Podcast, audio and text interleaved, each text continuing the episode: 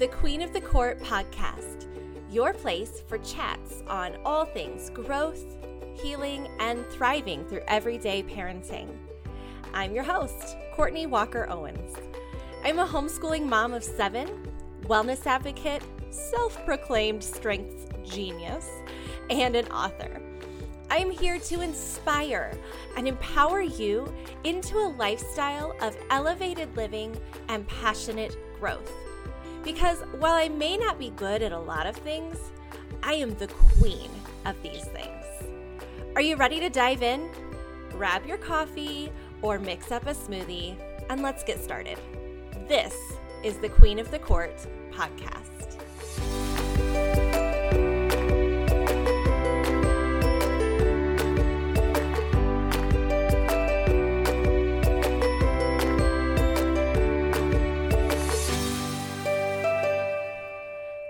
Welcome back. Welcome back. I took a short break this summer. Things got crazy. We went out of town.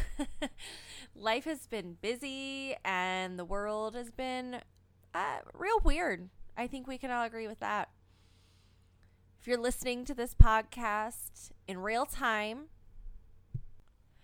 right now in 2021, things in the world are just so heavy and so chaotic some days. So, I'm going to take this opportunity to bring a little fun in because, you know, that's what I do. This episode is going to be the first of four titled My Favorite Things. So, when I was a little girl, I would sing my favorite things from the sound of music in different accents at family functions. Southern accents and British accents were my specialty. So, in honor of that little childhood tidbit that I just gave you, I want to share with you a few of my favorite things over these next couple episodes. In this episode, we're going to talk about food food. I love good food. Uh, but if we're going to talk about favorites, then I have to mention the three things that I could eat every single day without ever getting tired of them. Ever. Are you ready? Coffee, obviously, smoothies, and tacos. I could literally eat some version of a taco for every meal every day and be a happy camper. I could sip on a nutrient loaded smoothie between meals and drink coffee in any form at any time of day. Although, let's be honest, it's not great for my sleep to throw that in, you know, after like 5 p.m. But I don't consume these three foods in the same ways that I used to. That is for sure. I used to be a McDonald's frappe drinking, Taco Bell and Jack in the Box eating, sugar loaded smoothie or shake kind of gal. I hate admitting that out loud, by the way. When we began to make these massive switches to our lifestyle as a family nearly 10 years ago, we addressed the things that we prepared at home first. We dealt with the kids and their snacks before we looked at our own because obviously, you know, my son was on the spectrum and that was the number one priority, right? However, as a mom on the go, I still ate out often. I ate really well when I ate at home, super clean, mostly gluten free, low dairy. But when I left the house, all bets were off. I claimed the 80 20 rule, right? but it was more like 50 50. and my body was uh, not real happy. I actually didn't make changes to my own food choices until about three or four years ago when I was forced to, really. I had to. My body was practically screaming at me. And, you know, the interesting thing, I've just been thinking about this today. When I began to make those changes, I'd already been preaching clean diet and gluten free to the masses, right? Because we had seen such a big impact in our home from doing these things to the outside world, I was healthy. Even during these big dietary shifts, the normal person would have thought I was this healthy, green cleaning, no gluten mama, right? But the inflammatory concerns in my body were legit. And I think, especially right now at this time in history, wink, wink, this is a really important thing to recognize. Just because someone eats clean in front of you doesn't mean you know anything about their health. And just because they're gluten free or because they fill their plate with veggies at the parties doesn't mean they aren't struggling with hereditary predispositions or emotional ties to food that they deal with behind closed doors. To you, they're healthy, right? But inside, they could be at risk for the same immune threats and concerns in this day and age as someone who eats McDonald's for every meal. Why? Why do you ask? it's because of something called biodiversity. We are each biodiverse. The same diet doesn't apply to each of us. The same medicines will not work for every person. The same vaccination schedules are not effective for every human. And that's hard. It's something that I think people don't want to admit, especially with a pandemic. Am I right? Because we want universal, black and white rules. It's easier. We want to be able to say, do this and avoid this, right? This equals this. Or don't do this and then this will happen. But that's just not the case with our health, right? How many of us know someone who appeared to be healthy to us, but then didn't handle a virus the same as you? Or how many of us have had the most healthy person we know get sick all the time? Or, or that unhealthy relative who lives on soda and sugary foods and eats out constantly, but then they never get sick. It does not make sense. But the reality is, our bodies are all so very different. The one size fits all approach to healthcare is, in my opinion, okay, this is my opinion, the most illogical and unscientific practice that I think we've seen in recent history. Okay, so there's that. There's my opinion on that. There do seem to be a few things that are universal, though. So let's focus there for a second, okay? We can all agree breathing clean, fresh air is important. Yes, that's universal. Getting adequate hydration. Yeah, yeah, that's applicable to all humans. Moving your body every single day. Now, that is beneficial for every individual. Now, see, this is where it starts getting weird, right? Because the amount of movement and the type of movement that is most beneficial can vary from person to person. But movement in general, we can we can settle on movement in general is good for everyone. Reducing inflammation in our bodies seems to be pretty universal, even if you don't have, quote, inflammatory health concerns. So let's talk about that for just a minute. I made some switches to my diet again recently. Not because I wanted to, but due to some autoimmune things that were re triggered in my body in the last few months. When I had to make these shifts, I had to cut out all things fermented, any highly processed meats, most dairy, all sugar, all yeast based products. It really essentially cut out all inflammatory foods, even though that wasn't totally the goal. that wasn't really what I was doing. I just wanted to feel better. and I was having very clear reactions to certain things. So, even though that wasn't the goal, I learned a lot about my body and some of the reactions that I had been having. I've done a lot of dietary tweaking over the last three to four years. Not because I think food is bad, not because of whatever. It wasn't they weren't diets. I never have gone on a diet. But I've had to make changes to the things that I put in my body. Okay. I've done elimination diets for gluten and dairy. I've done gut healing protocols. I've tried a lot, guys. And you would think that I would have felt 100% better based on the things I've tried. But it wasn't until this last shift, about four or five months ago, that I discovered some really big triggers for me. So, the thing about food, it's not innately bad or good, okay? The thing about food is that it either feeds or fights disease. I'm going to say that again. The food you eat either feeds disease or it fights disease.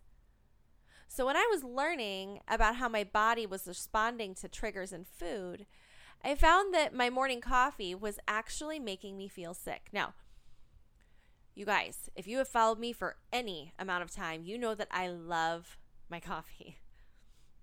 So, what I first started doing is I tried to fix the creamer, fix what I was putting into it. I tried to do all kinds of things, even drink it black a few times. It turns out, though, that typical mainstream ways of growing and producing coffee beans and grounds actually is a breeding ground for mold. So, I researched, did my homework, and I switched to a brand that is third party tested and certified to be mold free. It's low acid, it's organic. I holy moly, guys. I I can't even explain how good it is. This coffee is delicious. After two days of drinking the mold free coffee, my constant congestion, post nasal drip, and my headaches all subsided. Y'all, these were things that I had not been on top of ever. I've been blaming seasonal allergies for all of those things. And it was actually the mold filled coffee that I was voluntarily gulping down every single day. So, switch number one, done. However, because I had to make so many diet changes, up next, I had to get enough calories and nutrition in. After a week of cutting things out, I realized that I hadn't added enough good stuff back in. So I began making a daily smoothie with fiber and greens from doTERRA collagen from Modere, and various nutrient packed superfoods. I will put links to those products in the show notes. Um, it tastes delicious, first of all. Okay, it tastes so good. And also, this is a lovely added bonus. Sometimes my smoothie mixes into fun, bright colors that make me really happy. I found out about dragon fruit and I added that one day and it turns everything hot pink, which is, you know, basically my favorite thing ever. but most of all, okay, tastes good, looks cute. Most of all, though, I feel great. My hair and my skin are glowing. My digestion has improved. I have more energy. My blood sugar, this is huge. My blood sugar isn't having these big dips like it used to and my brain fog is lifting. So instead of going for another pot of coffee or reaching for an unhealthy snack in the afternoon, I am doing this loaded smoothie and I can think clearly. It's like, it's miraculous, y'all. So, talked about the coffee, talked about the smoothies. Here's the here's the big thing when I began to approach food from the standpoint of fuel, food is fuel. These dietary changes that I was being forced to make for my health and well-being, they just they weren't so hard. First couple weeks, I would get so mad that I couldn't um, you know, have a glass of wine or eat pasta with my kids. I craved pizza for a couple weeks uh, I remember one day I was desperate for a peanut butter and jelly. And here's the thing those foods aren't bad, they just weren't good for me because our bodies are so biodiverse. There's no way that I would hop on this podcast and tell you that the way I am currently eating is the way to eat for all people. first of all, it's hard. And second of all, we are all different. We have different needs. My body is in a state of healing right now, and that is going to take time. I don't know how long I'll be eating like this. It may be for a while while I allow my body time to recover and heal. Last time I tried to add something back in, I broke out into a rash. So it's not going to be anytime soon. and right now, for me, foods that feed disease and inflammation in my body, that's out. That's not an option anymore. So anything inflammatory like sugar, yeast, dairy, alcohol, no good right now. And again, I'm not saying that food is bad, but not everything is a great choice for every person. So, I'm not saying food is bad. What I am saying is that if we switch our relationship to food as being fuel for our bodies, not as a coping mechanism or an emotional thing, but fuel. When we do this, we can give ourselves the opportunity to make wiser choices. It's it's like it just opens the door to better healthier choices. So asking questions like what will this fuel in my body? Will this give me lasting energy and focus? Will this fuel a healthy lifestyle? Will it fuel a strong immune system? What is this feeding? Will it do things I don't want it to do? Like fuel the spread of disease in my body by feeding cancerous cells like sugar can do? Will it fuel a blood sugar drop and trigger emotional or hormone imbalance in the next hour? Will it fuel an inflammatory response in my body that will cause my joints to get stiff and my digestion to slow down? Right? What is food doing in your body? It either fights disease or it feeds disease.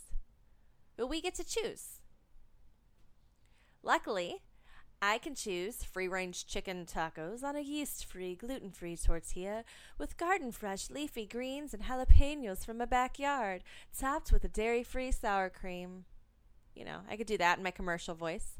Or those cauliflower tacos that my husband makes. I don't know if you listened to that episode, but we talked about it randomly. Whichever one he hopped on, I don't know what episode it is. You can go find it. I mean, personally, I'm getting hungry just thinking about it. but the point of this is you get to choose. Nourish your body, put good things in. No more fast food. Cut out the pesticides and the toxins. Say goodbye to the dirty dozen. Get as close to fresh as possible. Healthy amounts of proteins and fats and fruits and veggies and carbs the food itself is not the enemy, but the disease that some foods can fuel is. But regardless, you get to choose. And maybe, just maybe, let's drop the judgments that we're holding against our friends, family, and neighbors. Stop for a moment before you judge what you see them eating or whether they're healthy or not, in your opinion. Just stop. And remember back to when you didn't know about pesticides or high fructose corn syrup. Think about the time when you found out that food dyes are not actually good for us. Or about the time that you ate healthy in front of your crunchy friends and then went home and drank a Mountain Dew. I made that last one up, but you get the point. Nobody's perfect. Our bodies have different needs, and we're all on a journey. Don't compare the beginning of your nutrition journey to another point of someone else's. Or vice versa, right? Like, don't compare the beginning of theirs to the middle of yours. You're farther, maybe, or maybe they're farther, right? We need to drop the judgment. I hope that today's episode has resonated with you. Uh, we're going to have some more fun with my favorite things coming up your way in a podcast episode soon. I mean, I call this fun. I don't know if talking about food fueling disease is fun for you like it is for me, but I'm just going to call it fun. That's what we're going to say. I hope you have an amazing day, friends. Stay strong. Don't give up. And I'll see you next time on the Queen of the Court podcast.